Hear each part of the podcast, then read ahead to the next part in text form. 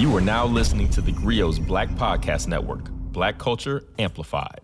Guys, I know you're worried. I know you're worried that your children in Florida are going to learn that slavery was like a work program or that Jim Crow was just a little phase America was going through. But that's why I want to welcome you to the Grio Daily, the only podcast that'll tell you that there is actually no movement to erase black history. Yeah, yeah, yeah. I know you've heard all of the stuff about the Florida curriculum, about how Ron DeSantis is erasing black history, how states across the country are doing it. You know, they're passing these anti woke laws, these laws to fight CRT. But I was thinking about it, and if you look at the actual curriculum, that's not what they're doing.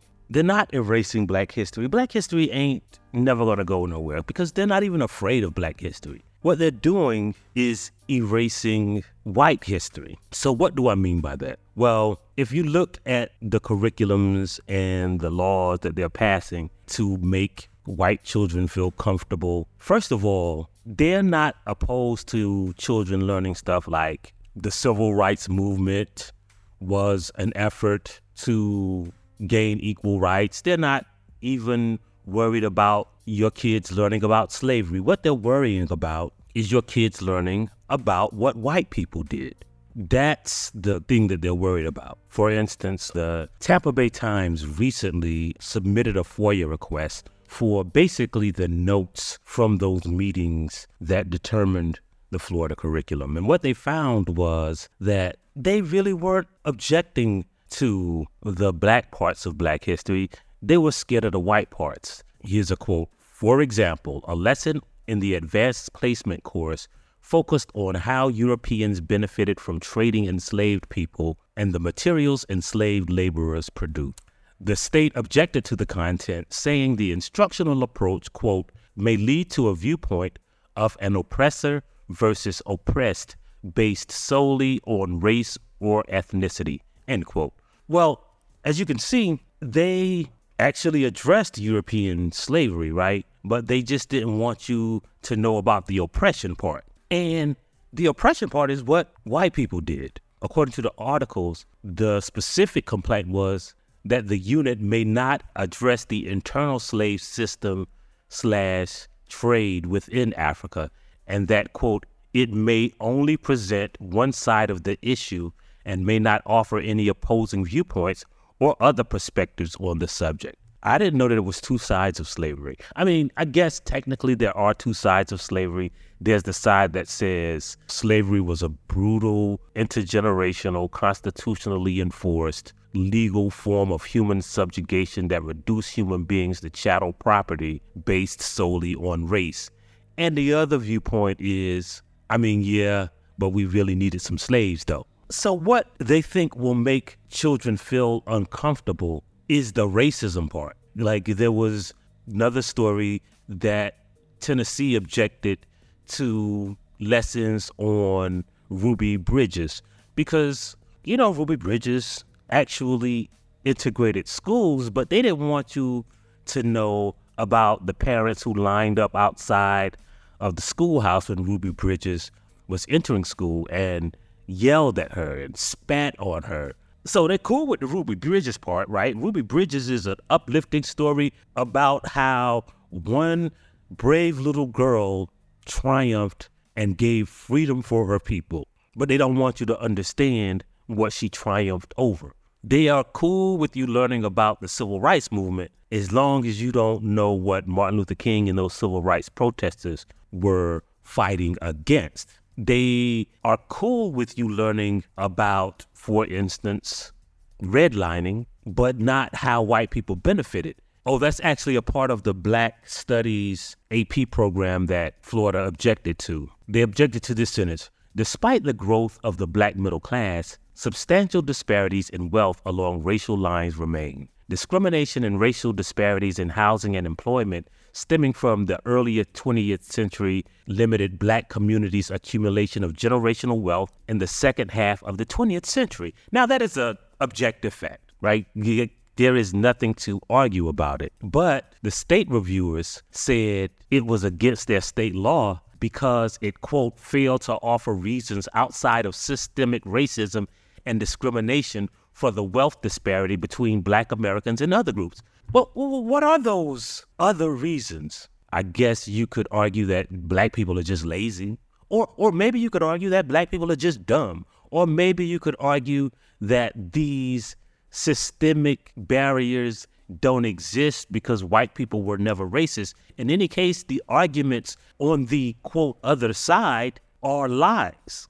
But instead of telling the students lies, they just don't want you to learn what white people did. They don't want you to learn about the systemic barrier part. They don't want you to learn about the discrimination part. They don't want you to learn about the structural barrier and structural racism part because that's what white people did. That's not black history. That's what white people did. Have you ever heard people object to when you say enslaved people instead of slave? Why do they object to that? Like, why do they want to say slave instead of an enslaved person? Well, when you say a slave, that's a noun. That's just what a person is. But if you say an enslaved person, then that infers that somebody was doing the enslaving. And that's why they object to it. And that's why they object to a lot of stuff. But it's really not the black history part of it, right? The Florida curriculum, for instance, it has this part where it talks about slave owners. But the only slave owners they list were black slave owners. And it is true that black people owned slaves but 99.5% of slave owners were white. As a matter of fact, if you look even deeper, the black people who owned slaves, technically, a lot of them weren't enslavers. Well, what do I mean by that? Well, a lot of states allowed enslaved people to purchase their freedom. And some of those people, even when they were emancipated or what they call manumitted, they would work and buy the freedom of their wife, their children or their loved ones. But if you were a free black person and you bought your wife out of slavery, technically that was just a slave trade, right? So she was still enslaved technically, and your children were still enslaved because you technically owned them, right? But those people were counted as still being enslaved. So it's probably even higher than 99.5% of white people own slaves but let's say it's 99.5%. To teach both sides is to teach a lie, right? You can teach that a dog says meow and cows bark because somewhere on the globe there probably is a cow that can bark. There probably is a dog that sounds like a cat. So if you're teaching both sides, you got to say, well, not all dogs bark, but if you are educating someone the sound that most people will hear coming from a dog's mouth is not a meow. So teaching both sides is miseducating people. And what these laws do is advocate for the miseducation of white people. White people want their children to be miseducated. Well, why? Well, you think about this. Say you're a white kid going to school or riding across town and you pass through the black section of town, it is easier to tell that child that, well, these people don't work hard, these people don't value education, these people are more violent, and that's why they live in a place like this. It's easier to tell them that than it is to say, hey, your grandmother and your grandfather and all of your ancestors supported a system that corralled black people into these areas using a system called Jim Crow or segregation. And they stood for it. Even if they didn't actively support it, they didn't try to change it. Then you have to teach them about redlining. Then you have to teach them about all the other systemic problems. Your grandfather moved to the suburbs because he got a government handout. It was called the New Deal. It's easier to teach them that black people cause their own problems than to teach them that most of the people in the society that they live in, in the country that they call the freest country in the world, supported a system that gave them a systemic advantage at the expense of black people's humanity, at the expense of their freedom, at the expense of being equal. Well, that flies into everything they know. How could they say the Pledge of Allegiance? How could they sing the national anthem if they know that about their country? It presents a moral and philosophical dilemma that it's hard for a child to understand. So they erase the white history. They erase what white people did. But it's not that they're trying to obscure what black people accomplished. It's not that they're trying to obscure the black past. They're trying to whitewash what white people did. They're trying to make sense out of a system of brutality, of inequality, of racial terrorism that cannot be married with living in the greatest, freest country in the world.